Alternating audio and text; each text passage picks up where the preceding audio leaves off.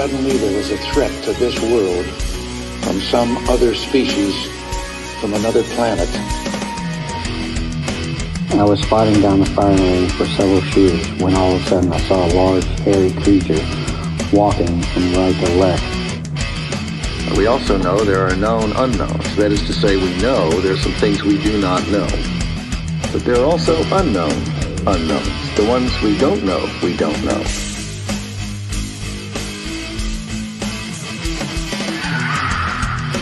Encounter Brigade, welcome to the team.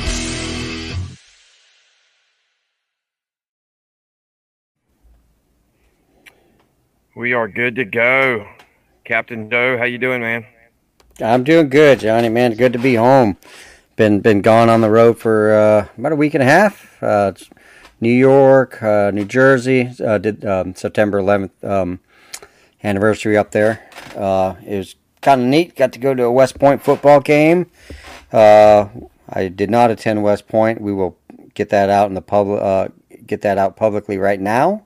I, I I earned my I earned my commission through the School of Hard Knocks OCS. Um, however, uh, you know, it, it, was still really really neat to be there.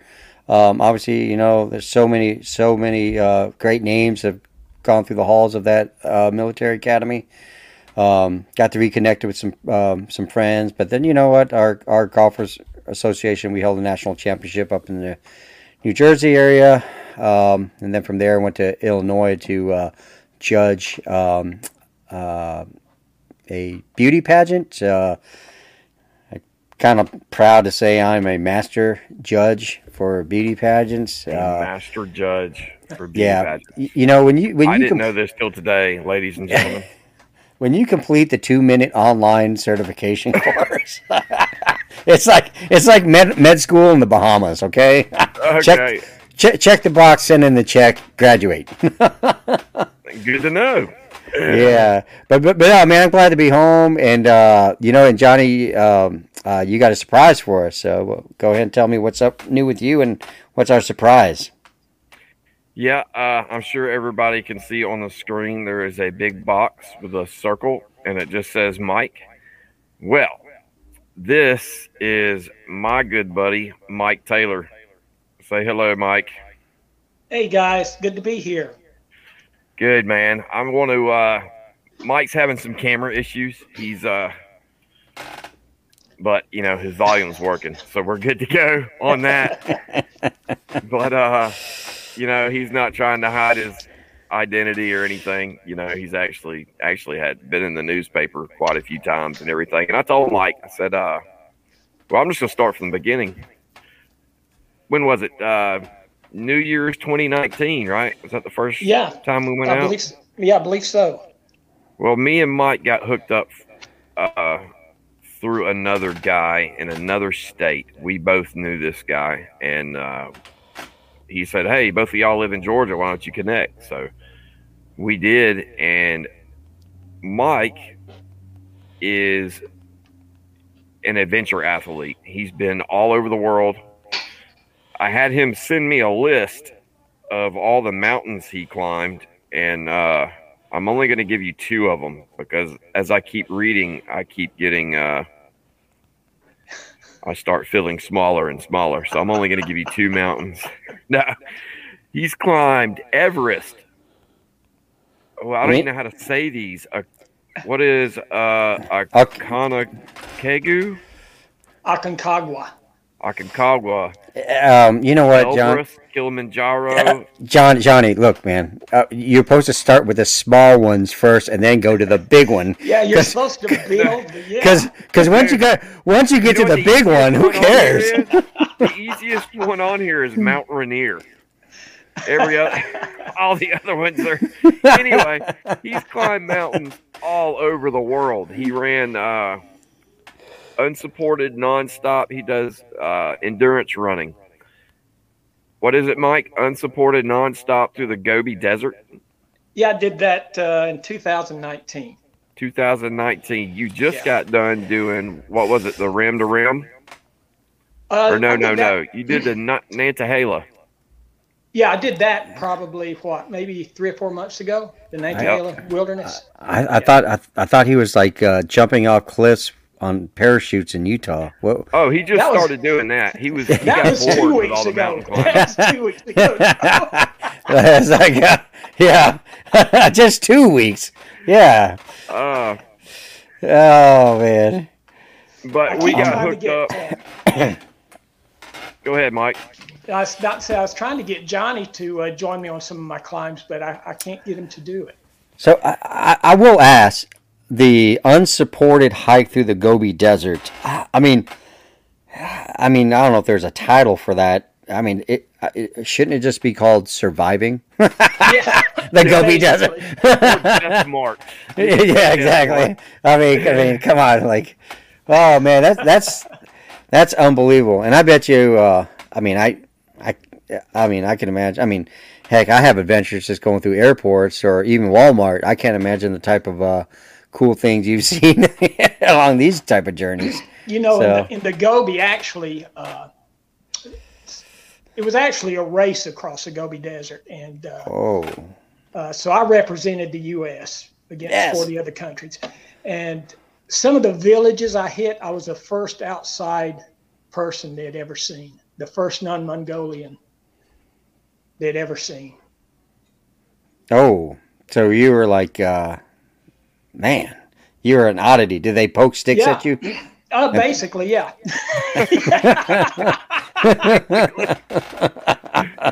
Oh man. Uh, They did share. They did share their fermented horse milk with me. So Yeah. I, ugh, dummy. oh man, I don't know, man. Who? Well, it I will. tastes exactly how it sounds. Okay, I was gonna say, you know, what what's it what's that taste like? You know, Uh, oh, it delicacy. Okay, Yes. yeah, yeah. So me and Mike got hooked up to this guy, and come to find out, he Mike Taylor is friends with uh, Stacy Brown. You know who State Bigfoot Stacy had the thermal video down in Florida. Hmm. Anyway, he knows he, he knows him, and he actually didn't you guide him when he came up here, Mike? Yeah, I did. hmm So he wa- he was his guide. You know, Mike's been uh, doing this for a while. so wait, We'll, wait. we'll, we'll wait- get into we'll get into all our stuff later. but so when you say, let- yeah, when you say guide, what do you do? Just call you up and say, hey, I want to come up to Georgia and just hike, or Well, no, Well- he was actually uh, on a Sasquatch uh, expedition, just kind of checking in some of the areas in the Chattahoochee, the Upper Chattahoochee Mm-hmm. National Forest. So, uh, kind of took him into that area. okay, so he specifically because you know Mike and, and, and Johnny, you know, I work in you know obviously in the outdoor industry, so normally I'm on the phone calling guys like, hey, we, we're looking for big bucks, big hogs, big gator, big elk. Phone rings and guy calls you up. I'm looking for big squatches. Yeah, actually, I had. Uh, Oh. I've been I've been doing this for a while. I've, Gotcha. I've been I've been looking for a while. Okay. So I, I knew of Stacy and had talked Okay. to him before. So yeah, Okay. we were okay. we were so, already acquainted. Yeah. so so obviously the the the, the common theme of obviously the Bigfoot Sasquatch topic and you guys kind of sharing territory. Okay, gotcha. Go. All right, continue, Johnny. Now I understand. yeah, he's Mike's never. I hope everybody didn't get the wrong impression. Uh, Mike's not. You know, a guy that says, "Hey, give me some money and I'll take you up here and I know where Bigfoot is." Mike just knows, literally knows every part of that park, of Yeah. Chattahoochee National Forest, and uh, all you know, a whole bunch of places. This is, you know, so that's really how we got hooked up, and uh, you know, we just became friends through our our interest, and you know, Mike's just a good guy, and we've had Thank you. fun on our little adventures together. You know, I say little adventures. You know, I'm sure Mike's gets extremely bored just doing some of the little things that we do, like walking 13 miles at night over the mountain. For him, is like, eh, you know, I got to go home and work out now. But, uh, but Mike, tell us if you want to, just kind of start. And there's one. Mike's been all over the world, like I said. He's had a lot of different experiences but one of the coolest stories that you have told me is the one from when you were a kid, from you and your mother, and this UFO. Can you start with that for us? Yeah, uh, yeah. I think I we brought this up on one of our trips up in the Chattahoochee when I was in. Uh, I don't know exactly how old I was, but I knew I know I was in the Cub Scouts, so I must have been eight or nine, maybe. And my mom was a den mother, and we were coming back at the time this was in Doraville, Georgia, and at the time it was very rural area. Uh, but we were coming back from a den meeting, and I remember it was nighttime, and I remember looking out the window of the car, and I still remember it. Uh, I, I, uh, this huge cigar disc shaped object, maybe a what no more than a thousand foot in the sky.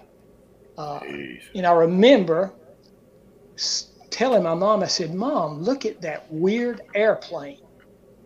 And I remember my mom looking out, and her exact words were, Oh my God, that's not an airplane. And started crying, basically started panicking. And this, this thing, I would say probably if you were to set like a cruise ship up in the sky, that's how big it was. Whoa. And uh, I remember her panicking. I also remember other cars pulled over.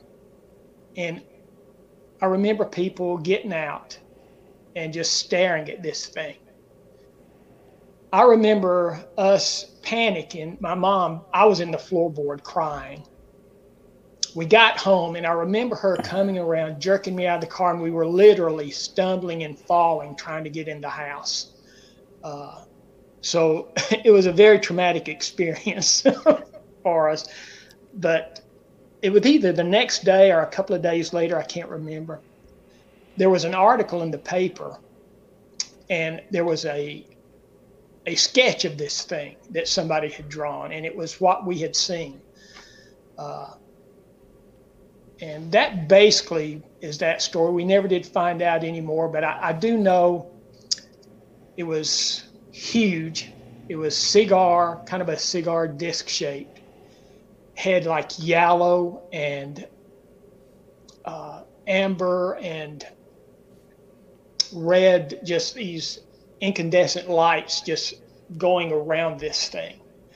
I do remember that. And I know this sounds crazy, but I swear I remember seeing shadows in those where the lights were like these big giant windows.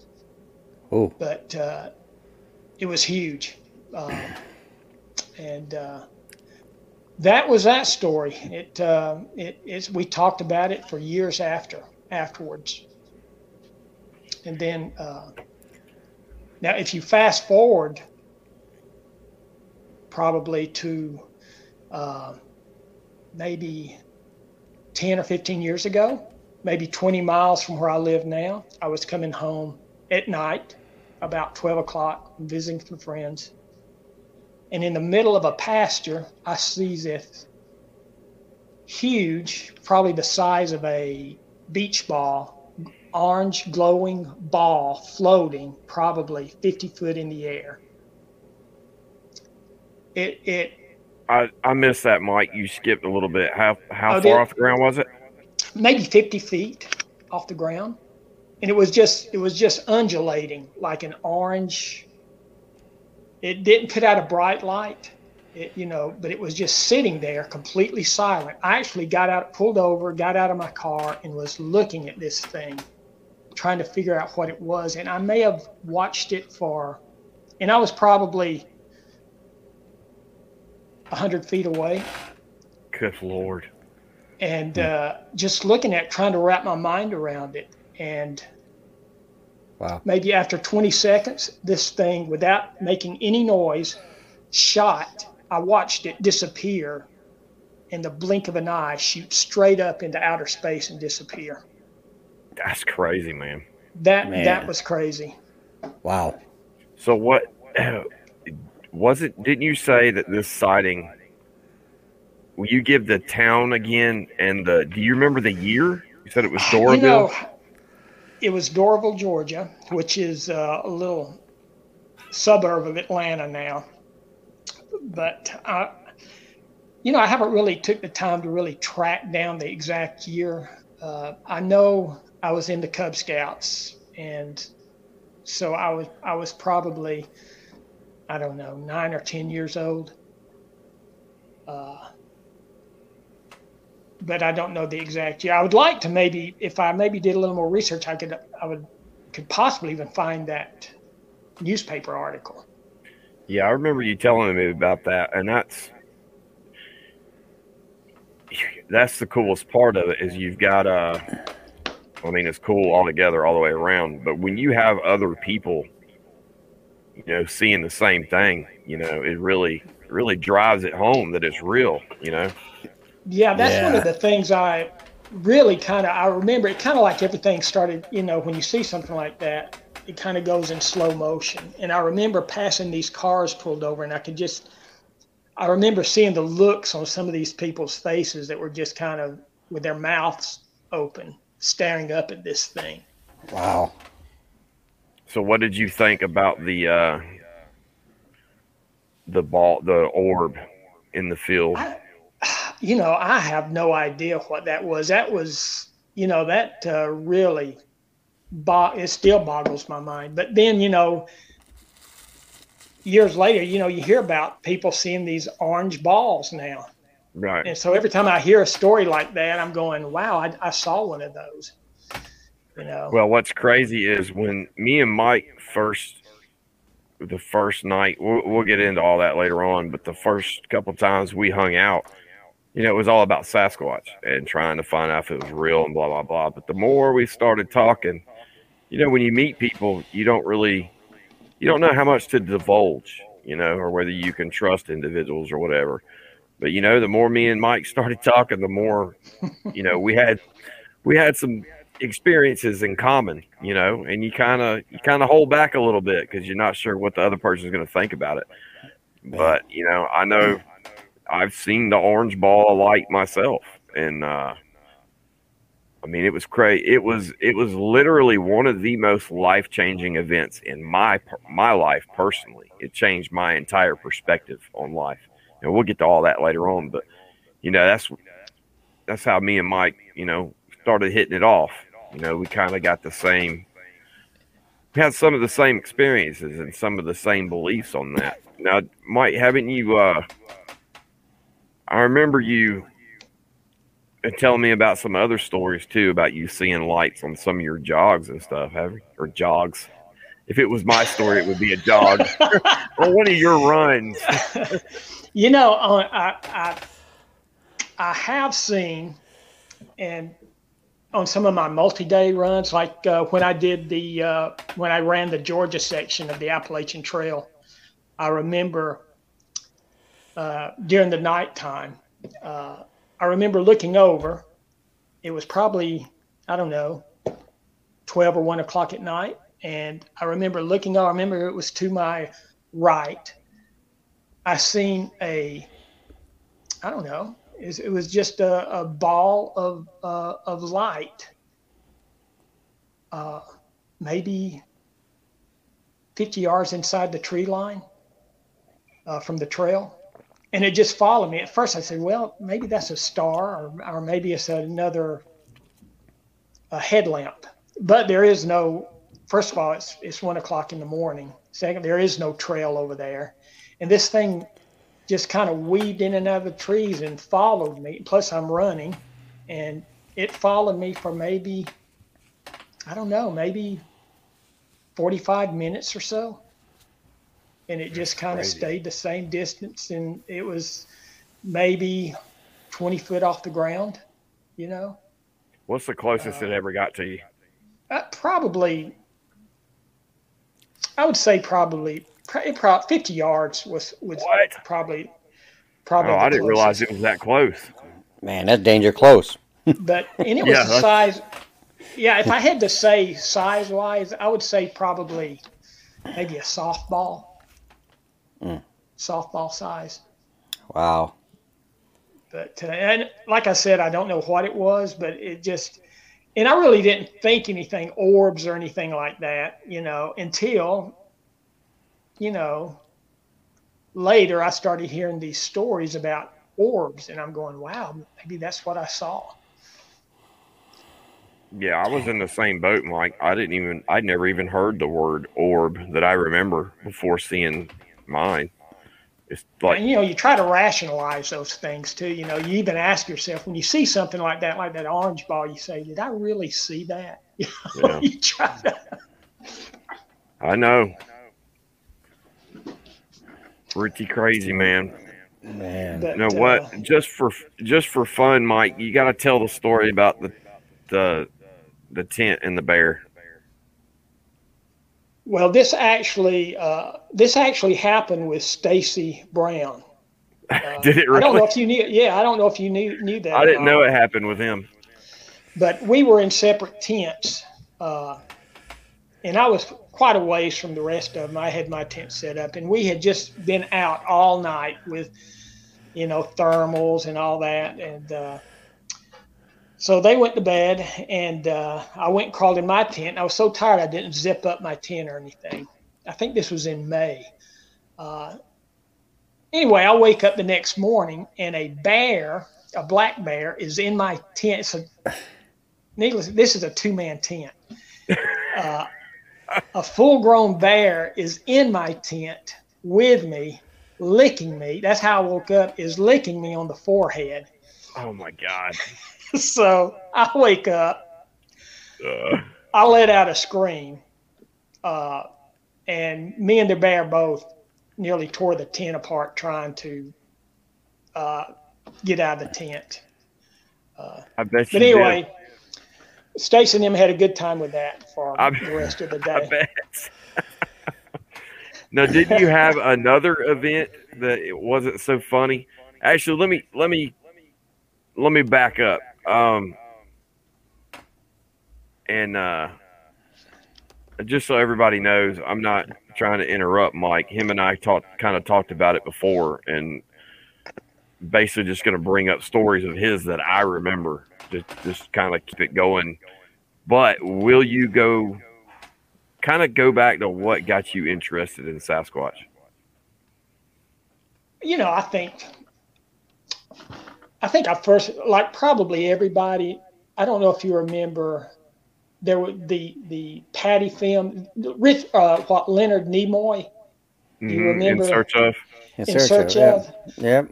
Seeing that, you know, when I was younger, uh, you know, that kind of was really cool to me, and uh, then I just went, you know, from there, just got interested in the subject, and you know, just went out on a couple of you know, searches myself, and uh, and I tell you, probably, you know, I really never. There's, I've had things happen that I, I just tried to explain away. Like I've in the middle of the day with no wind, I've I've had full grown tree, you know, like huge trees just fall over. Yeah. Know? So I'm going now. I'm thinking, you know, maybe that was a tree being pushed over but I have at night during some of my nighttime runs, I've, and I didn't know this at the time exactly, but I've, I've distinctly stopped because I've heard in the woods at night as I've run by, like wood on wood knocking on on a tree, and I, I've been stopped in my tracks by that, but not really knowing, you know, until a year, you know, till later that hey, now I know that may have been a Sasquatch. yeah, it, the wood knock. Were these wood knocks like aggressive? Like no, it was like uh, close. They were what? loud, but uh, probably the one I remember. I think this was probably at three o'clock in the morning, and I was from the nearest roads. I was, I think, eight or nine miles from the nearest road. Uh, and nobody was in there because I, I hadn't passed anybody during the night. And even past that, I never passed anybody. So I'm thinking when I heard this the wood knock I'm thinking of, it was probably maybe a few hundred yards, maybe a few hundred yards in the woods. But it was, uh, I think I heard it was either two or three, you know, just very distinct, loud knocks, wood on wood. Yeah, that's Yeah, it's pretty. Uh, once you've realized what it is, it becomes pretty unmistakable. You know, especially after you hear it a couple times. It's pretty obvious. Didn't you have another? Actually, tell the story of. uh You guys got to remember, I spent a lot of time with Mike out around the campfire, so I've heard these. So I'm like a little kid trying to get them to tell me the story. Tell me the story. but the the one about the property behind, or was it a church behind Well, you where know- you live now? Yeah, actually, I'm I'm looking out my kitchen window, staring right at where this happened. So I'm actually looking at it right now. Yeah, tell Uh, that story, man. That was pretty neat. I was probably 20, maybe 25 years old. And uh, there was a big, up in this area, up in North Georgia, here uh, where I live now, uh, there's a little white church, uh, maybe two or three hundred yards away. And the pastor and his family lived at the bottom, in the bottom floor of this church. Well, uh, news travels fast, and uh, some of the neighbors, because I was at my aunt who lives three miles from here. I was at this is before I even lived here. This is before. This is when there was nothing but woods here, not my house. But what happened? The pastor and his wife called the police, the sheriff, saying that they was two big gorillas and a small gorilla in their backyard in the woods and it was terrifying them that night so come to find out uh, the police came and then i think if i remember correctly some of the people who live around here say the state troopers showed up and some dnr people showed up uh, but they that was pretty much the the story I got. But anyway, I found out years later the piece of property that this happened on came up for sale, and I bought it, and that's where I built my house now on that on that piece of property. Now there are very there's a lot of Sasquatch researchers enthusiasts, but there aren't too many people like you and me that buy property just because it has Sasquatch on it. I, I, you know, I was gonna. bought my hunting property is because Uh, I Well, found, I- it- I found I a actually footprint just- in the middle of the I actually got a good deal. I mean, it wasn't because because I, I imagine those are. Sure I imagine they're long gone. I was gonna say you guys have the same realtor or something because yeah, yeah. who does that? You know. Uh, what about uh? And I've told this one before, or yeah, I think I've told it in the group that I started. Uh, I don't think I used your name. I'm not sure. Tell us about the dispatcher that you knew out your way. The story he told you. Yeah, uh, buddy, I won't use his last name. Uh, good buddy of mine named Randy uh, lives. I'm on the Dawsonville uh, border, Lumpkin Hall. I'm in the foothills of the Appalachian Mountains, and he's a dispatcher. He was a dispatcher for a while for Dawson County Sheriff. And we were out to eat one night, and he said that uh, now he's not into Sasquatch. We don't ever even talk about it but he brought up one of his calls one evening at dinner saying that some farmers uh, in Dawson County, in this very rural mountainous area, were uh, they got some calls that their, I think it was a, a horse of theirs had been, the head had been completely ripped off of it, What? and uh, they never did. That's all I heard, but there's only, I mean, I only know of a couple of things that can do that. You know, rip the head off. It was ripped off. It, you know, I mean, there is either a mountain lion, which there's not supposed to be any in this area, but I think they are, or who knows? It could have been a Sasquatch. Mm. Well, there's uh the only way you're going to tear a head off a horse is like you said, a mountain lion, or if a pack of coyotes. I don't even see coyotes taking down a horse like that unless it's pinned in or something.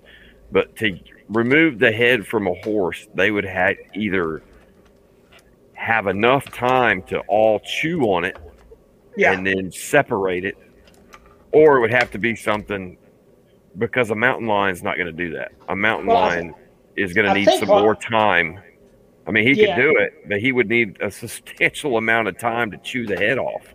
You know, Well, I think that had that had what had stumped the law fi- uh, law enforcement was that it didn't appear to be chewed off. I mean, they used the term ripped off. Mm. You know. So I don't know. Uh, there's a lot of you know in this area over the over the course of, of the years. I mean, there's been several several sightings in this you know vicinity over the years. well, that's why So- I go up towards him, and we go that way is because that part of North Georgia is just packed with sightings.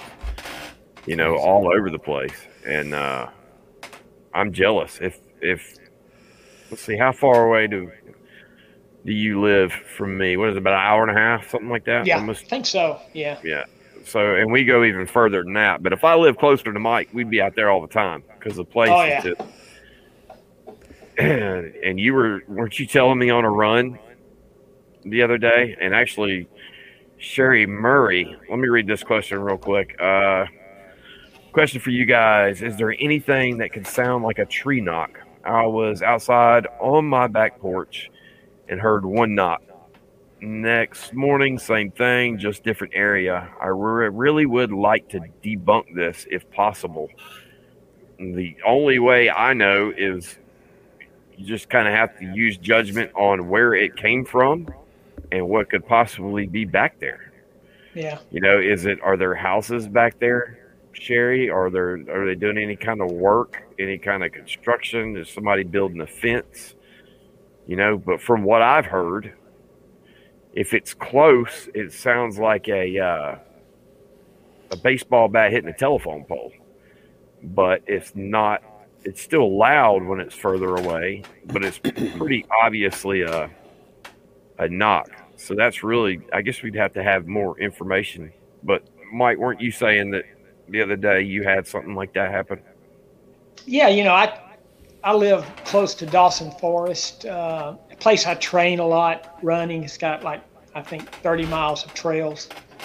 So I'm in there a lot, and I've been training in there for two or three times a week for 15 years, and have never had anything remotely make me think, "Hey, there's a Sasquatch in here." That's why you know we've never even gone there. I've never even searched in that area. But uh, I was running. When was it? Last week. Yeah, I think it was I last sent week. you a- yeah, and I was on one of the service road, just come off the trail. I was the only one in there, uh, and heard uh, two, maybe three. I mean, really loud and and close wood knocks, and it was on. It also bordered a. a, a, a a power, uh, one high power easement. Yeah, But, big power uh, line. Yeah, kind of way back there. Uh, so, so I don't know, you know, that was the first time I'd ever seen it, you know, heard anything in there that made me go, whoa, that's, uh, that sounded like a wood knock. Yeah. So I was thinking, I've told you, I said, well, maybe they use those power line, you know, easements to travel. And That is may- that is a very common speculation. yeah, and fact, there's a lot uh, of sites. Go ahead. maybe it was traveling that and it was just kind of uh, waiting out the daytime hours in the woods there close by and i kind of uh, disturbed it maybe that was a kind of a warning to maybe maybe That's- there's more than one back there That's Yeah. what I'm. Uh, you know, the Sherry, who posed the question just uh, a little bit ago. I said her uh, name wrong. It's uh, Sheila. Sheila, is it she? Sherry Murray had the question though, the one about the wood knock. Oh no, hold on. There's two. Yeah, Oh, yeah, no, My bad. Yep. I got Sheila and Sherry mixed up.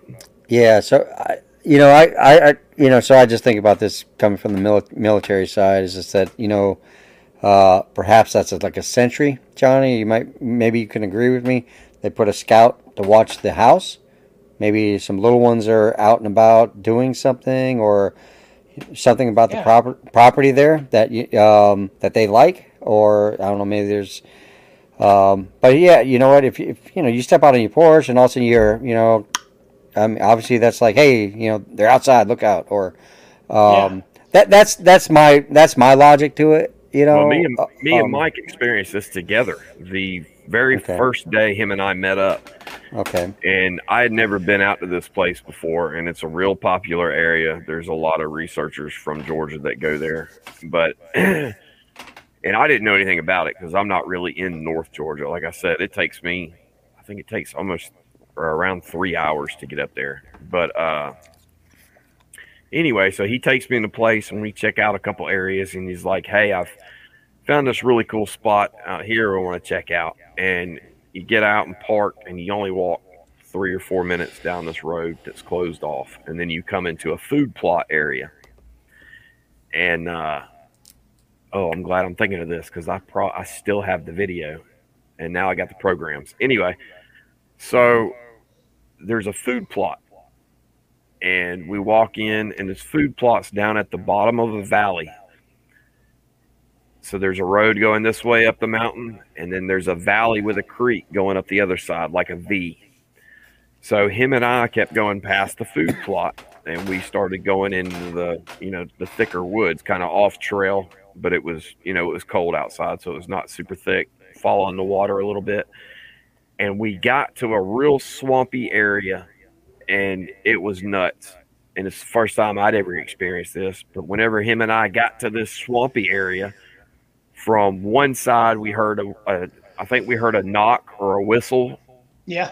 and then from Wait. the other side we heard like a knock and a whistle and then we were hearing like like mumbles not like you could hear it wasn't obvious like you would have heard vowels or anything but it was just barely audible mumbles and i'm looking at mike i'm like oh my god i can't believe he really knows what he's actually talking about i can't believe he brought me right to him I was just as shocked as you. yeah so, I mean, that was it, it was great, man. The very first day, and we go out there, and he takes, you know, he we walk right in this valley, and we and I have the videos. The very first video I ever took, brand new GoPro, and uh, you know now I've got those good programs. I'm gonna, I'd like to throw it in a. Uh, only problem with it, there's a lot of wind.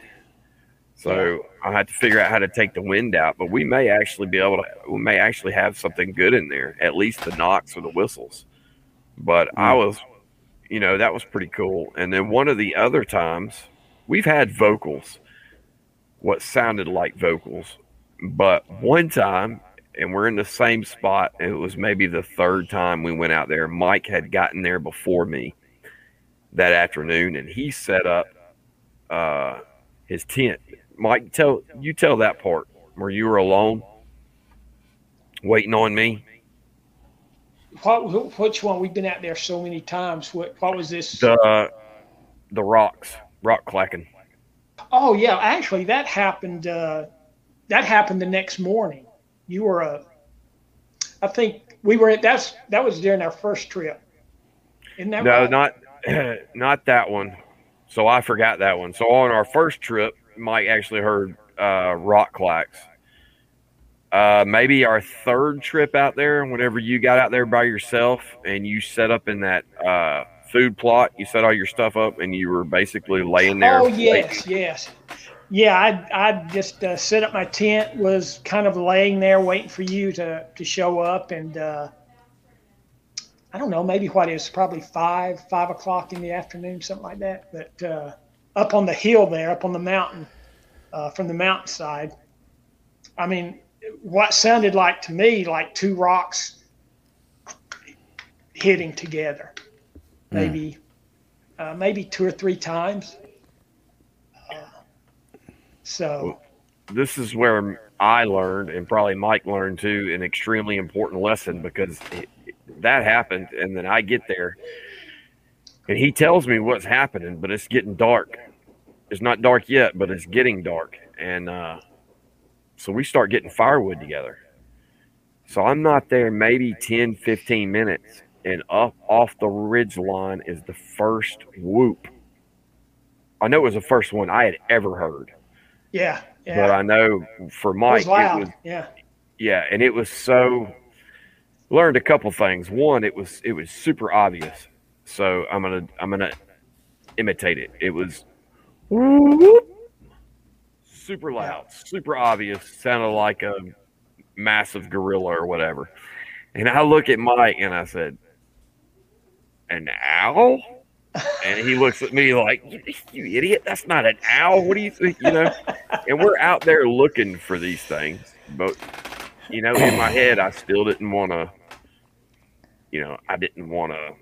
I didn't want to jump to conclusions. But when you're out there looking, man, and you're looking for a Sasquatch, and you hear a Sasquatch, you may you may want to just take it for what it is. But and Johnny Uh, will tell you, I'm I'm really I'm a skeptic. You know, I I'm kind of a skeptical believer. I, it takes a lot for me to really say something is a Sasquatch. You know, uh, Yeah. but well, uh, if it wasn't one, then there was. yeah, yeah, some it was it was your classic. Yeah, But it was close too. It was within.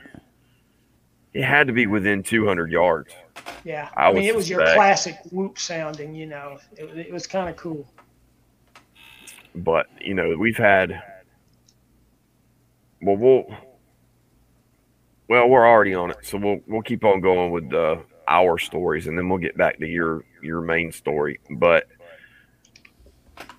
me and mike went there's a place called blood mountain and mike has been there 1800 times probably literally and just for fun, he would run up the mountain and run back down when he was younger. Anyway, it's the is it the second highest mountain in Georgia? It is. So it's the second It highest mountain in Georgia, and him and I were making a hike up there, and it is the weather is terrible. It's it's foggy and rainy, and we get up to the top, and for it was actually perfect timing. The clouds and fog all move out for like 15 or 20 minutes and we get and I've got the pictures posted up. We get the most awesome sunset ever for literally like maybe 10 15 minutes and then it all goes back to being terrible again. So we set up and uh, I've got a two man tent at that time. He had a one man tent and we're side by side like this and I am on the side closest to the cliff. It's just a straight drop right there. It's not, I don't know, it's probably only like a 20 foot drop, but then it keeps Yeah. going on down the mountain. So we set up our tents and get everything ready. Well, I've got a new flashlight I want to try out. So I go off by myself. Mike's listening to podcast in his tent and I go off. I'm probably gone for 20, 25 minutes just taking video and trying my light out and looking for tracks and all that good stuff. You know, way off. I'm, I don't know, probably 50, 60, 70 yards away from him. Nowhere close to him anyway. So I get done and I'm walking back and I almost get, I'm 20 feet away from the tents. And Mike says, Is that you, Johnny? I'm like, oh, yeah.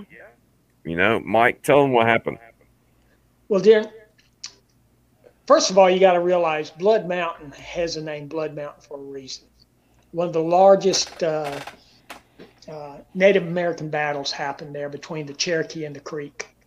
Uh, uh, huge battle. The creek there is called Slaughter Creek. It's, it was a big battle. But anyway, during this time, I didn't know Johnny had, had left, and I I was talking to him. I mean, it was like I could hear his sleeping bag and everything being moved around. I could hear his pack, somebody getting in his pack, and, and his tent's closed up, so it's no animals, and there was no an, little animals running around up there anyway. But his door was shut on his tent, but I could actually hear.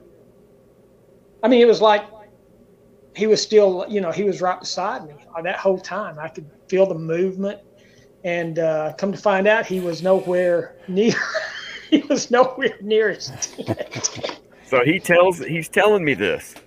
And I'm like, "What?"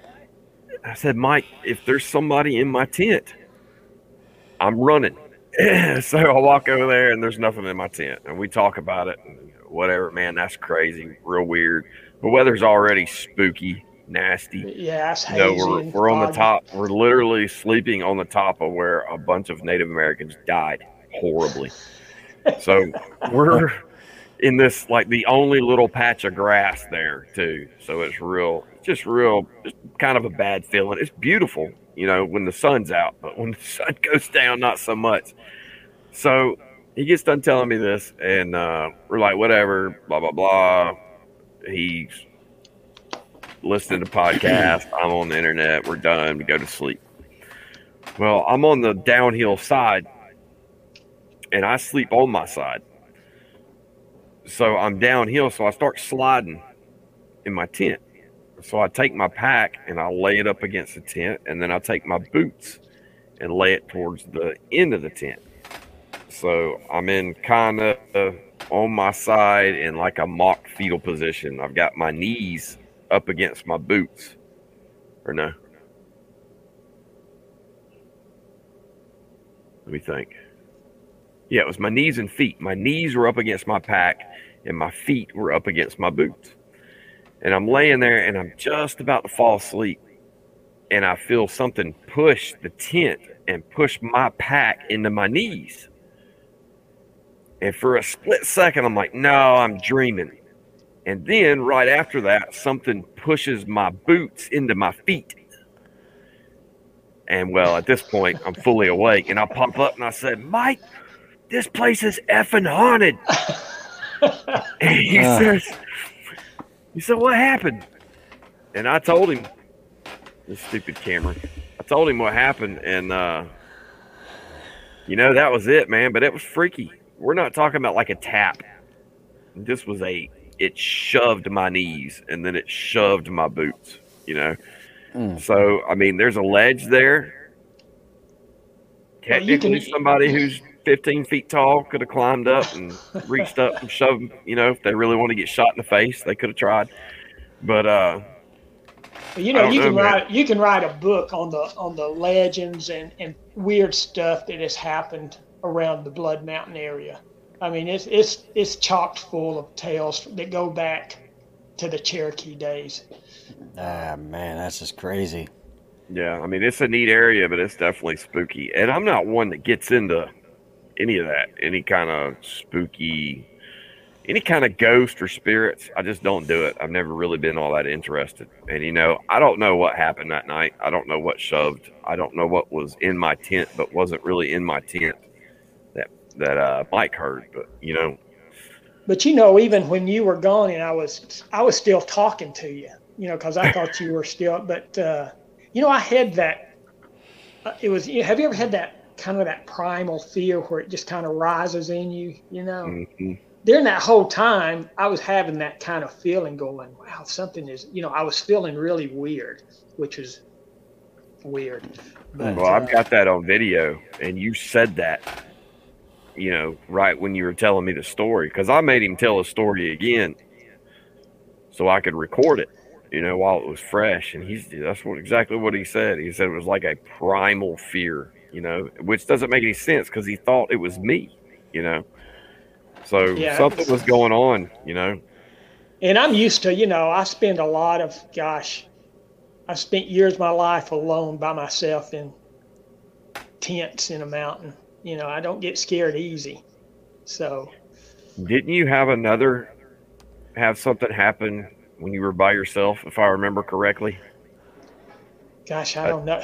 A tent situation where you were Yeah, that was in, uh, well, you know, I don't know. That was in actually uh, uh, Yosemite National Park. Yep. Uh, uh, but uh, you know, I, I'm not. I'm going to play that. That possibly could have been a bear, but uh, I do know something big during the night slapped slapped the side of my tent and actually hit my head. You know, it was that strong. Uh, but uh, you know, it could have been a bear. But uh, you know, there's a lot of stories that come out of Yosemite too about other things. So Yeah, I don't know what it is about being like if I'm out in the middle of the woods and sitting around a fire just out in the middle of the woods, is cool. As soon as you get me inside of that tent and I can't see, you know, I don't I don't like it. you know, I like to be able to see and know what's coming. Now, But- you know, I think we've talked about this, uh, Johnny, too, is, you know, over the years, I've been back in the middle of nowhere and I have seen, I think I've told you this, expensive tents that have been completely deserted, like somebody had left them Yeah. during the night. And I've, I've never figured that out. I've, I've seen maybe in the past 20 years, I've seen five really expensive tents way back in the out, you know, in the wilderness uh, where somebody had left everything pretty much and just grabbed their pack and uh, and I've gone back to some of these places, you know, a couple of days later, and they're still open. They're wet on the inside where the door is open, you know, where we've had rain. So nobody's been back. So somebody has gotten scared enough to leave. You know, Didn't that happen to one of your buddies where we go? I think you were telling me that last time we went out there. Yeah, uh, he got scared and left. Uh, I don't really know this guy real well, but I remember him telling me the story that, yeah, he got up and left. Hmm. Heard, uh, yeah, yeah, Matt. Yeah, he actually, I know who you're talking about now at the Upper Chattahoochee. Yeah. He used to go Up the- camping up there. Yeah. Uh, he was up there one night with his dogs, and he was the only one there. And during the middle of the night, and he, we, he has, he don't, he don't, I don't even know if he knows what Sasquatch is, and we don't never talk about it. But one, I seen him uh, one day. I said, I thought you were up at the Upper Chattahoochee camping out. He said, No way, man. He says during the night, uh, middle of the night, there was some kind of god awful noise coming from the woods. That, and my dog was scared to death. He said we we got up, packed up, and came home in the middle of the night. And this is actually a very uh, this is where we go, isn't it, Johnny? Where we go to Oh yeah, look. I mean it's right around the corner from where we were at last time. I don't know if y'all remember. Uh, it was literally the last time me and Mike went out, like maybe I don't know, a little over a month ago. We were out in that big, huge food plot up on Yeah. top of the mountain. Well, Yep. just you drop off the back side of that and go down the road a little bit, and that's exactly where that guy, where this has happened. That whole area out there is filled with, you know, If you will, if you will go to your BFRO page, most of those sightings are in that area. Yeah, it's definitely a hot spot. So Hmm. we're we're almost at an hour, Mike, and I really want. This is uh, and I had never heard anything like this before until you brought it up, and I looked into it. And there's something called that mountain climbers call the third man. And Mike was actually in a newspaper because of an event that he that something that he went through. Mike, will you tell everybody about the story and be as you know, we're almost at an hour, but I don't really care. Just be Yeah. uh, be as detailed as you can. I think it's a really cool, really cool All right. story, man. Yeah, this and believe it or not, when this happened, I knew nothing about this thing called the third man. But uh, in 2021, I was on an expedition to climb the highest mountain in the Western Hemisphere on the Chilean Argentine border. It's 23,000 feet.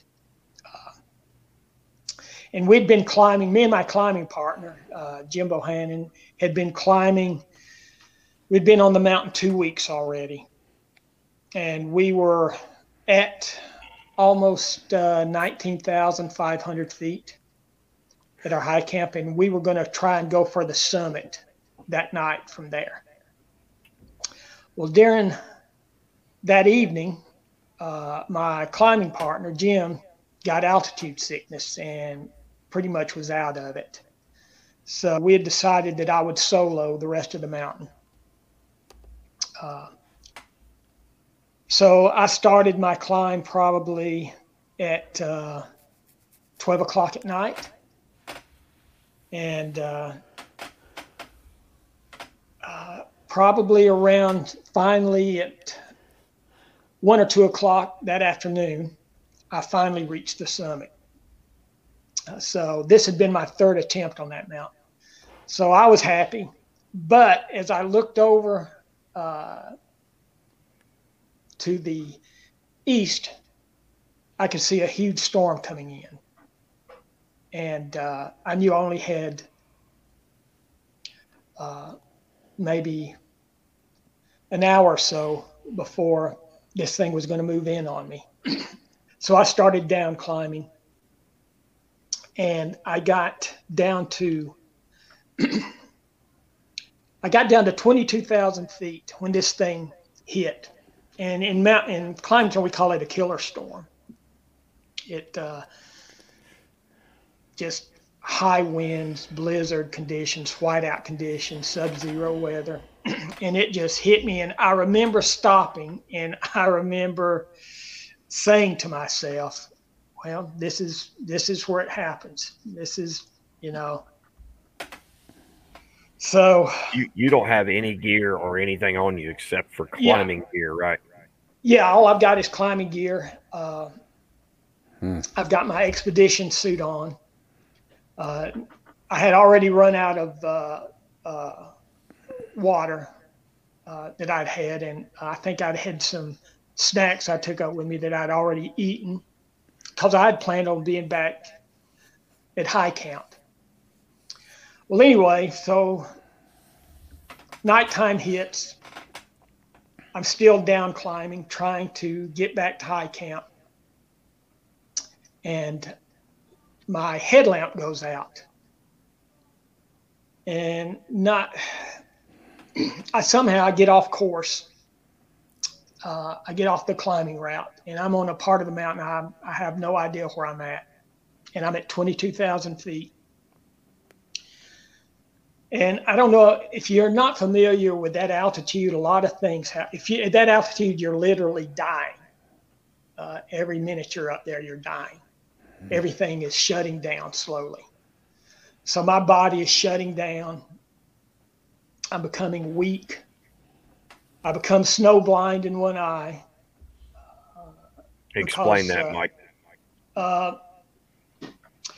this isn't a traditional snow blind it's when the glare off the snow, but this is from when I'd the the storm I had somehow knocked my goggles off during the in the dark and couldn't find them, but the, just the blowing ice and the freezing weather had uh, kind of uh, blinded me in in one eye.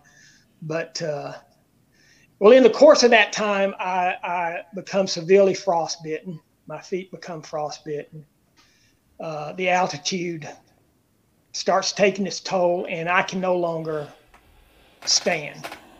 So I'm basically crawling at this at this point. So come maybe 12 hours later, I'm still, you know, crawling on my suit's completely ripped to shreds. And I, I finally stop on this ledge and I'm going, you know, I, at that point, I think that okay, this is where you're going to die, and it's it sounds terrible, but I actually pos- started positioning myself on that ledge where okay, if they find me, I'm going to at least be found in a dignified position. So I kind of position myself in the way that I want to go out, and then I just kind of stare out, you know, thinking about life and and all that, and I'm in the last stages of hypothermia. So I black out. I come to and I'm kind of surprised, but I, I'm, my feet are completely frostbit and uh, I'm pretty much blind and too weak to, to uh, stand up. So I'm crawling. And I finally just collapse again. I said, you know, this is it. I can't go any further.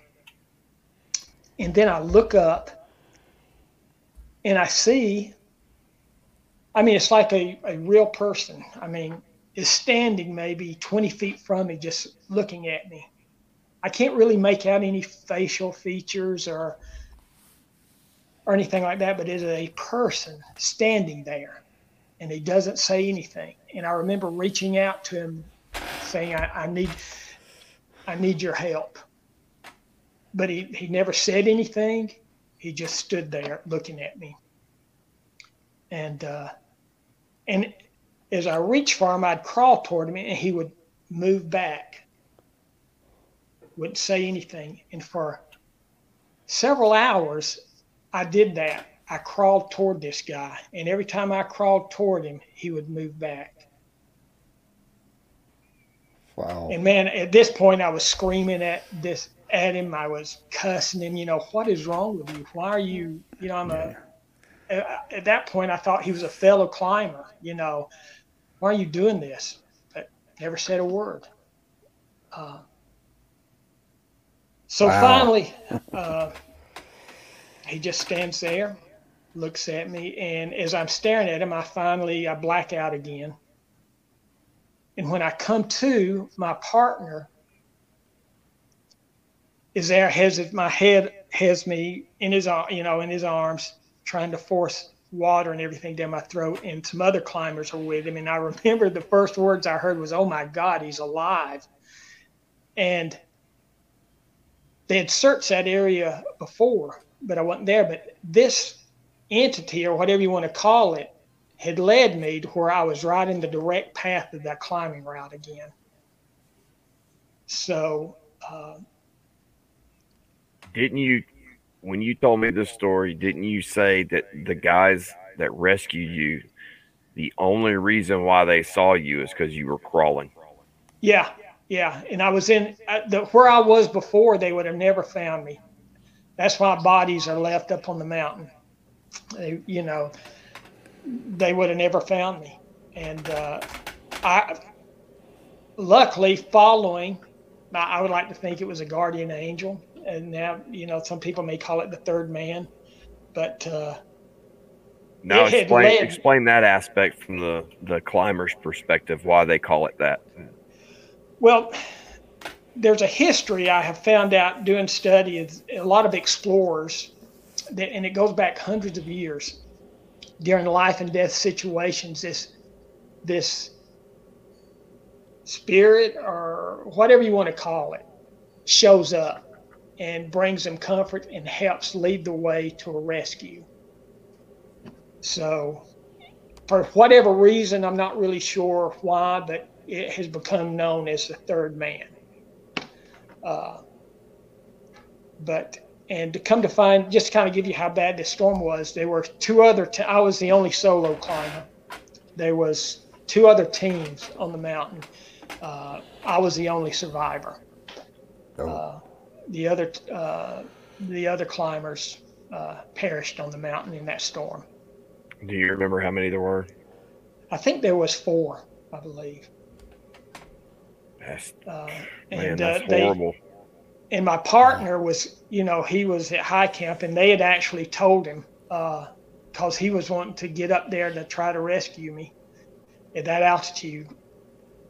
Uh, but they told him, they said, uh, no, they literally said no one can survive that storm. So they finally got me down to high camp, and a helicopter was sent in and, and pulled me off the mountain. And uh, I got uh, sent into, I was taken, then I was put into the back of a truck, driven about a hundred miles across the frontier uh, to uh, to a hospital. And there, the doctor, I'll never forget, he spoke broken English, but I do remember these exact words. he takes his hand and makes a sawing motion and says, "You wear shoes no more." Oh, and, uh, and uh, my feet. And at that point, I said, "No way." I made my way back to the U.S. and it took, you know, with frostbite, it, I was on.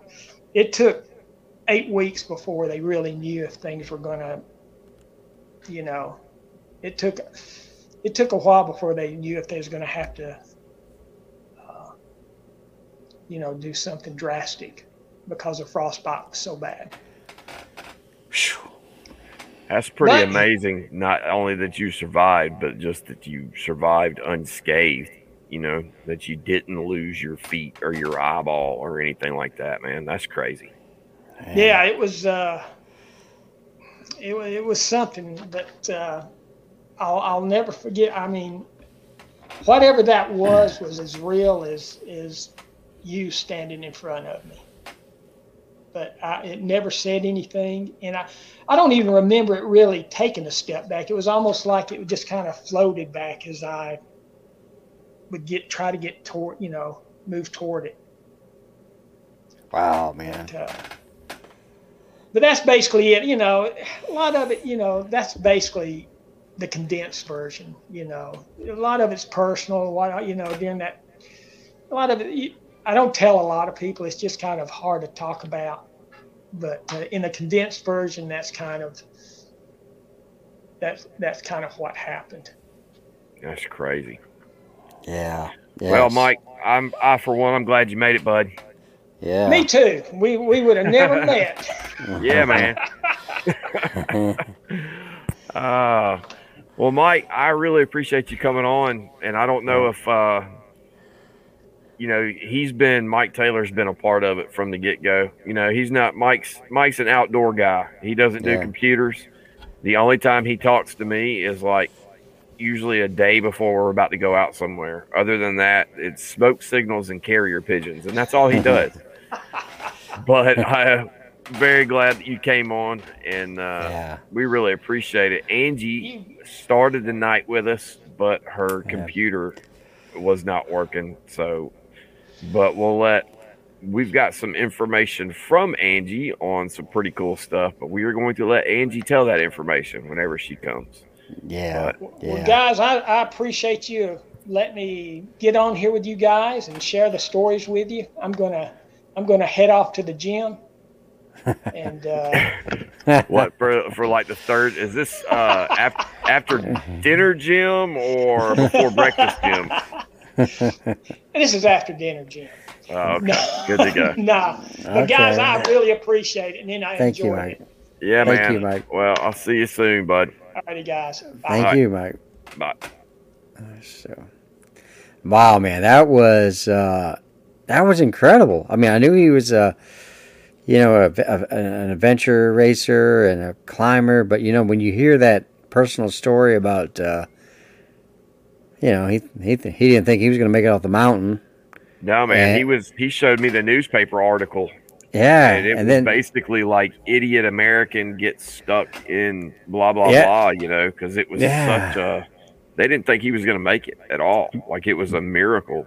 But to have Yeah. a have a figure pop up in front of him, and then like he crawls to it, right, cussing at it, like you know, pick pick my ass up, get me down, you know, and then just kind of cr- takes him right to a search party, and man, that's Yeah. just uh, Yeah, he said when he told me the first time, he he literally said that it, they told him that if he would not actually been in the motion of crawling, because like he said, they had already been through there. yeah, That he, if he actually wasn't crawling, they never would have saw him, and they would have missed him completely, and he'd still be on that mountain right now. Because like you said, they don't go get them when they're up that high. They leave the bodies. So, yeah, yeah. You know, it's rough, but Ah man. you know, That's incredible, Johnny, man. You know, so I mean, I, obviously, I got, I still got more time here with you, and, and I did, I did kind of, uh, want to know if you had time to kind of recap a little bit about some of your, uh, your playing with the thermal, or do you want to save that? Um, It's not much, really. I mean, the thermal's cool. I got it. Yeah. Uh, hold on. I got it right behind me. I got the. Let's see which way do I go with it. There we go. Yeah. It is a Pulsar Helion XQ50, Yeah. and it is pretty cool. And I had uh, I did a live last night. You know, just a basic live, but I got a uh, a little Samsung Sung version of the iPad or whatever you call them. I don't know what they are. Yeah, Kindle. tablet. Ta- tablet. tablet. That's it. Yeah. Tablet. So apparently Pulsar does not like uh, iPhones very much. A buddy of mine, in fact, I'm going to give a shout out to Levi. He is the uh, unspoken part of the Encounter Brigade, and that's why I actually went with the Pulsar. Is because he's got a really good one. He's got the Step Up Above, which is the XP50. Yep. And uh, he was telling me all about it and I looked at it and blah blah blah. So that's the reason why I got it. But it I got the tablet and it hooks great to it. Like instantly it connects. So you can watch instead of keeping it up to your eye the whole time, Yeah. you can point it wherever tab- you want and just watch on the tablet. And it's great, man. I love it.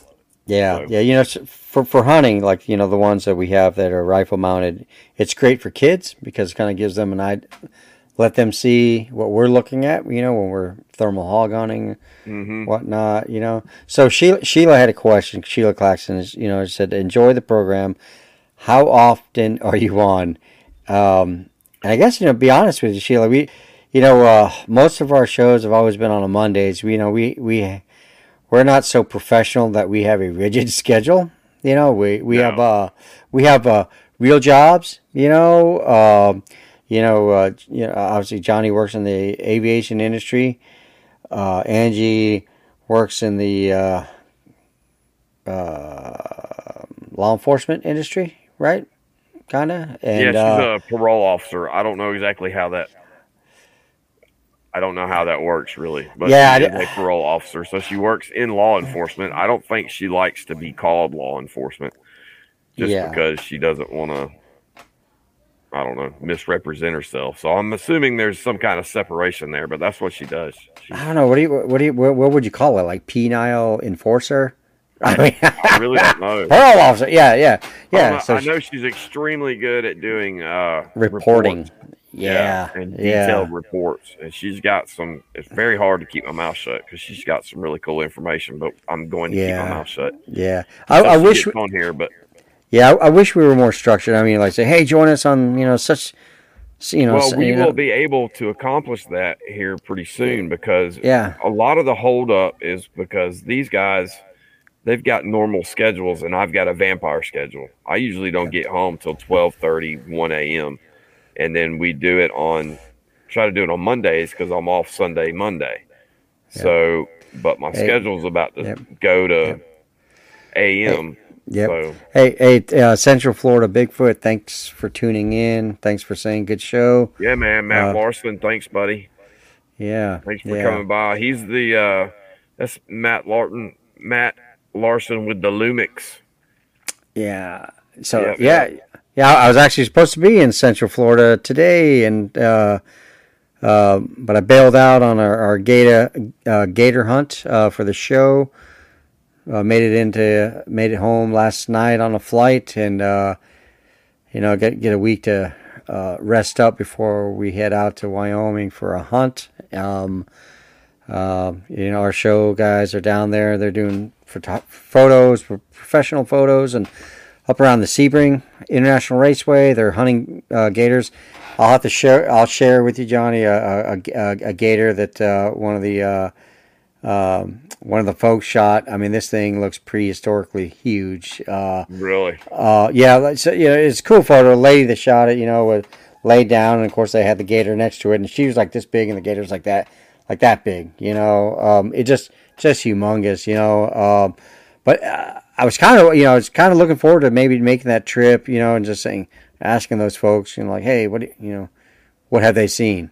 You know, Right. because you know they're out in the swamps, they're out on airboats. Um, all the time, and you know, and they and they have access to, to a lot of acreage out there in the middle of the middle of that middle of those you know those swamps there. Well, and, man, uh, if they find if they know some good areas, I know Matt, and I know uh, there's a lot of people that you know I met through Matt from Florida, and they're always looking for areas, and they do really good jobs, man. They both yeah, you know, I, I'll, work together, sometimes they do their own thing, but yeah, man, I'll, finding I'll, I'll ask the I'll ask the crew because they're down there tomorrow, still doing uh, some some photos and stuff like that for catalogs and stuff like that, and I'll ask them to hit up the guides, you know, that the outfitter business there, um, you know, about it, and and, and I'm sure you know I'll, I'll be down back down that way again at, at another point with uh, with our crew. You know, I, I just had to get home and, and get things ready for this the Wyoming trip just because. you had a busy week this week. Yeah, I yeah. I was Yeah. post stuff, and yeah, you you know, know, running, um, running a golf championship isn't exactly a you know yeah. a, a game of pickup sticks. So Yeah, yeah, yeah. Uh, Hey, I, you know, it, it, it's it's a it's a great event. I'm glad that that you know that's you know that's over. Now we move into the fall, and obviously the the hunt, hunting stuff's coming up, and uh, um, uh, you know, hunting season. You know, so you know that's that's just one of those subjects. I was talking to a gentleman up in uh, Illinois about you know about that. You know, uh, he'd asked me a question about you know, uh, you know, if I thought like a Bigfoot or a Sasquatch type animal would be territorial, you know, and uh, um, kind of use you as an example. You know, I mean, there's a WMA area that, that, that you that you that you visit, uh, you know, throughout the year, and you know, you might want to say that, uh, you know what, um, if you want to hide out, you gotta, you know, you gotta go areas where you know there's not a lot of human traffic, right? You know, and uh, WMAs in the summer are pretty much untouched, right? Then, then you know what, uh, hunting yeah, season. I never in this where I go, I've never Yeah. seen one person. I've never seen. I will see footprints like once every three months or something, like one Yeah. other set of footprints that goes a quarter away down the road, and that is it. Nobody goes in there. And it's really not, you know, summertime camping, unless you're right on the water, is not really all that fun, you know. So, yeah, yeah, you know, and there's nothing uh, to really hunt. I mean, there is yeah. coyote stuff like that, but you know, Yeah, but you know- here there isn't. You know, so archery season's opened up, you know, here in Georgia, and, you know, you, you're starting to get folks getting back into the woods, um, uh, you know, so it's starting to get busy. You know what? Do you, do you migrate or do do they migrate? Uh, I, I I think they understand. You know, like you know, deer deer somehow know that all of a sudden, hey man, here comes them two leggers. You know? And they they go into hiding good. You know that if you're if you're a deer hunter or you know a big game hunter, you know that you see them all summer long, and then the second you step in the woods and uh, start acting like a predator, phew, gone. Well, we had a uh, a mother and a uh, little baby that were probably 40 feet away from my wife parks. There's a in the woods. There's this little dip, a little impression, Mhm. and we would come home or be leaving, and her, whatever you call them, yearling or whatever, not even Yearling. a yearling, newborn, Yeah, would be hanging out in that one little spot. Yeah. You know, and it would like, I mean, we'd wave at it, Yeah. but they would stay right there because we didn't, you know, we didn't mess with them. I don't know if that had anything to do with the Sasquatch or not, how trusting they were, because that one, the fawn and the mother, you know, were Yeah. the same way. So Yeah. I don't know, man. I know it, uh, it's all speculation when it comes to the, the, uh, you know, changing of habitats and going for this. When you think about Georgia, the area I'm in, they would really, really, really have to migrate for several hundred of miles to get a uh, any kind of change in temperature that would make that would even make it worth it. I mean, they would have to pretty much the whole state's the same during the summer. You know, I mean, it's hotter. Yeah. It's it's a little cooler up north, but do Yeah. they? I don't know that they go out of their way to, to do all that. So I don't know. Yeah. I've had I personally have stuff happen year round, and there are months where nothing happens at all. yeah, But then there, I've had activity every type of every time of the year, so I haven't been able to put together any kind of migration pattern or anything yet. So Okay. working on it. Um, well, that's good. Well, shoot, man. Um, it's kind kind of cool to see some of your uh, thermal footage. Uh, I'm glad that we'll probably be seeing a lot, you know, a lot more of it here in the future. And uh, you know, Yeah, I caught something the other night. yep, It was very it was very strange, but I took it down, and it's because you simply cannot tell what it is. So, in order, if I'm trying to prove the existence of Sasquatch, that's not going to do it. You know, so the thermal is good enough to where I should be capable of getting, you know, un, well, everybody's going to question everything, and they should, but it should be pretty obvious whenever I catch something like that on thermal.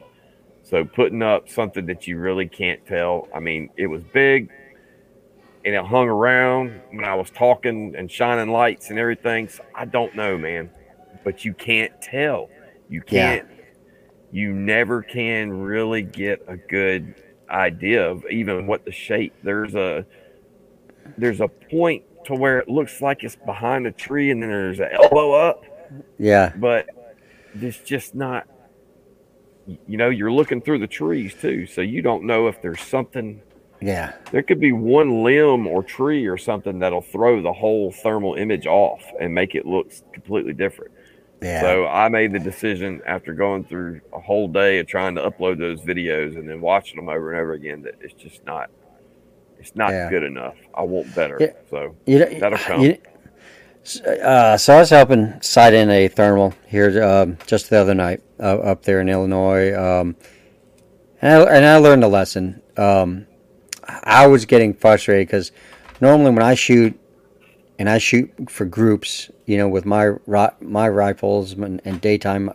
optics, you know, I'm I'm shooting tight groups. I mean, we're talking dimes, right? Um, now with thermal, it's a little bit different, right? Because it's a pixelated image that you're looking through, right? And Yeah. so, no matter how good I was, I mean, how how good I was breaking, you know, the trigger and all that, you know, I mean, I I was just not shooting dimes, and you know, and I finally had to get to that point where like, okay, you know what, I, I'm shooting as good as this thing can display an image, you know, because it's a pixelated image, right? You know, it's, it's a, um, and so the, you know, I got to thinking about, well, you know, you know, your videos or other people thermal type videos, perhaps, yeah, you know, you're not going to get that perfect view, like a Well, view. the, y- y- the just like what you're saying, if it Uh-huh. would have been, and I posted that, if it would have been the TK Scout, the old one Mhm. that I had, the cheaper one, Yeah. I would have caught the same stuff on there. I would have had to been happy with it because that's as good as that will do. Yeah. But when I'm using a unit that you can actually see the the texture of the bark on the trees, like Yeah. within you know 40 or 50 yards, then you know I have to expect better, and other people need to be able to expect better because that thing is capable of getting a better image. Now, like I said, with the TK Oh, yeah. Scout, that's all you're going to get is watercolor paintings, is what they look like, pretty Oh, yeah. much. But Oh, yeah. when you get up to this level, they can do a lot better. And I Oh, don't yeah. know what it was, you know, I don't know. So yeah, I took it down, and we'll just I got to set. Like I said, if we're if the goal is to get proof, then the standard has got to be higher. You know, the same reason why when I took the video behind me with the cell phone at 165 yards. Now I see what it is, you see what it is. Yep. But you know me. You know I'm not trying to BS you. I'm not trying Yeah. to get you with a fake picture or something. So we know that. I know what that Yeah. was. Yeah. But nobody else unless you know, unless they know me or trust me, is going to believe that. I mean, it does look like a gorilla, but that's why I stepped up and I contacted Matt Larson and talked to other people and got a good 4K camera. So if Yeah. it happens again, Yep. it, you won't have to question it, you know. And I don't, I want to avoid Yep. all that. So Yep. Well, you never. Well, remember where I told I told you about the full moon, man. You seem to start getting stuff around the full moon. you know, So, uh, and, and and look how the moon was, you know. So Yeah. it just it, it just seems like man, uh, um, as long as I've known you, it just seems like okay, man. Around that full moon time, he's getting stuff. Well, and you know what's funny is one of the guys that Uh huh. I used to talk to a lot and actually knows a lot and has seen these things a lot. Mm-hmm. Uh, he swore up and down that you'd never have anything happen on a full moon. Yeah. And I'm like, Ugh. and I've also been told by people they don't like guns, they don't like flashlights, they don't like electronics. Yeah, that's that's not right either. They'll Yeah. they I think they know I don't know. They they know how to maybe they can read intent just through body language or whatever, but I tell you they're not they're not scared of you just because you have a gun or a flashlight. Yeah. Yeah. Well, You hell, just kind of mean, have to be careful what you or what you take for or or in your case, three full-grown German shepherds. You know, they're not afraid. I mean, that's that's what still. You, I mean, yeah, you know, your house and and things that happen around you are still mind-boggling. Just because, I mean, you got three big German shepherds. You know, and that I mean, though everyone, you know, th- those are you know natural guard dogs. You know. Um, and they are whether it's a Sasquatch or a unauthorized cricket, they're gonna let you know. You know. Yeah. So, Yeah, you know, I mean, I have a, a you know a twelve year old rescued Chihuahua, and you know, I mean, man, I could open dog food and he doesn't notice. he sleeps through it all. I mean, man, it's like yeah, you know, but well, uh, hey, my my older male shepherd, he's like Yeah. that too, man. He's ten years old, and me and my wife joke all the time. Somebody's gonna bust in the house and have to step over him Yep. to get to our bedroom. You know, So, so, so, Right. uh, Sherry just asked a question about you know when it comes to the flashlights and electronics. You know, are, are they curious? I I don't have that experience, Sherry. You know what? Uh, you know, Johnny has them coming up to up to his house. It- so, yeah, it would it would be speculation if I Yeah. said anything about that. All I know is what happened, and it was from I guess the episode two where I talked about the night of uh, getting growled at when I was out there running around trying to find them.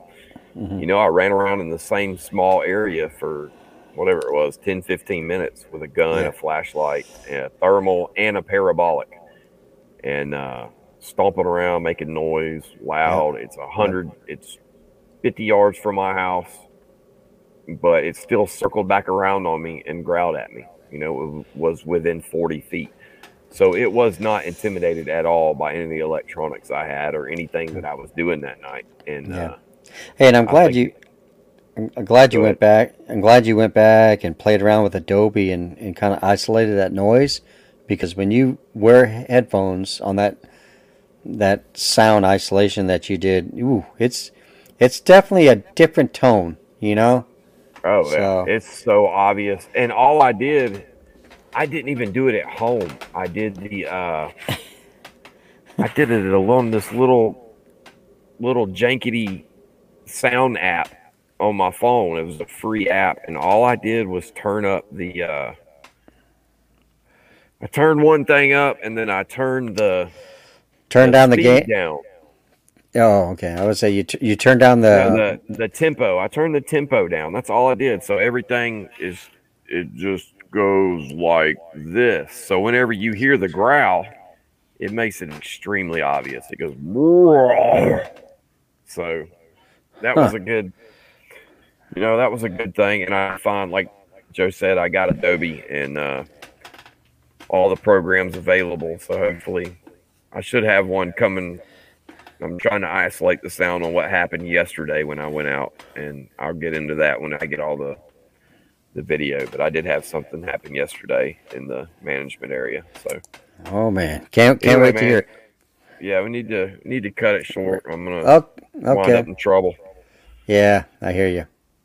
I'm sure you want to get some rest too. It's been a long week for you. Oh yeah, yeah. Actually, about dinner time here. So, well, you know what? Th- Yeah. Thanks, thanks everyone for joining us. Thanks, thanks Mike Taylor and Yeah, Mike Inter- Taylor was in- great, man.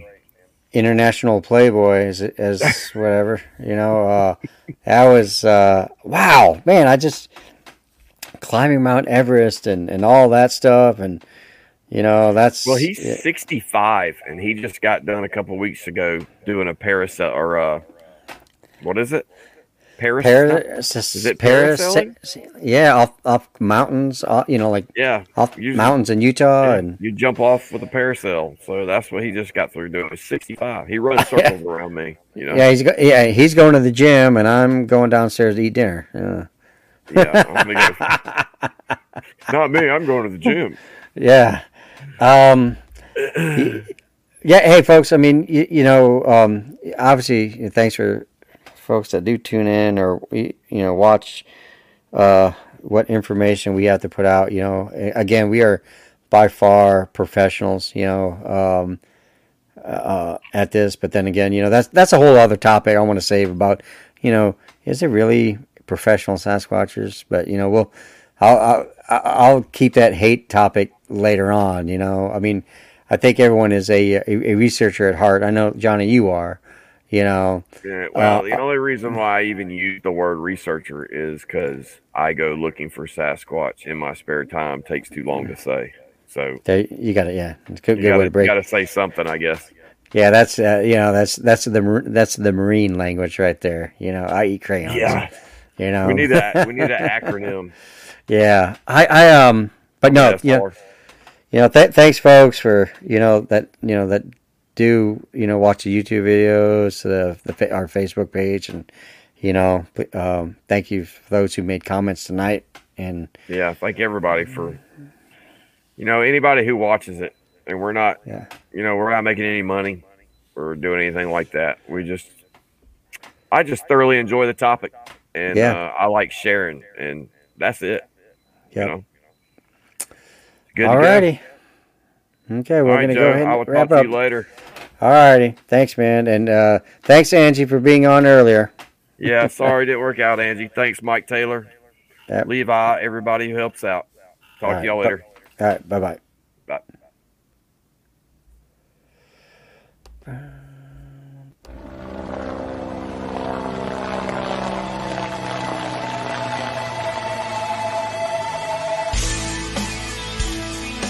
If suddenly there was a threat to this world from some other species, from another planet,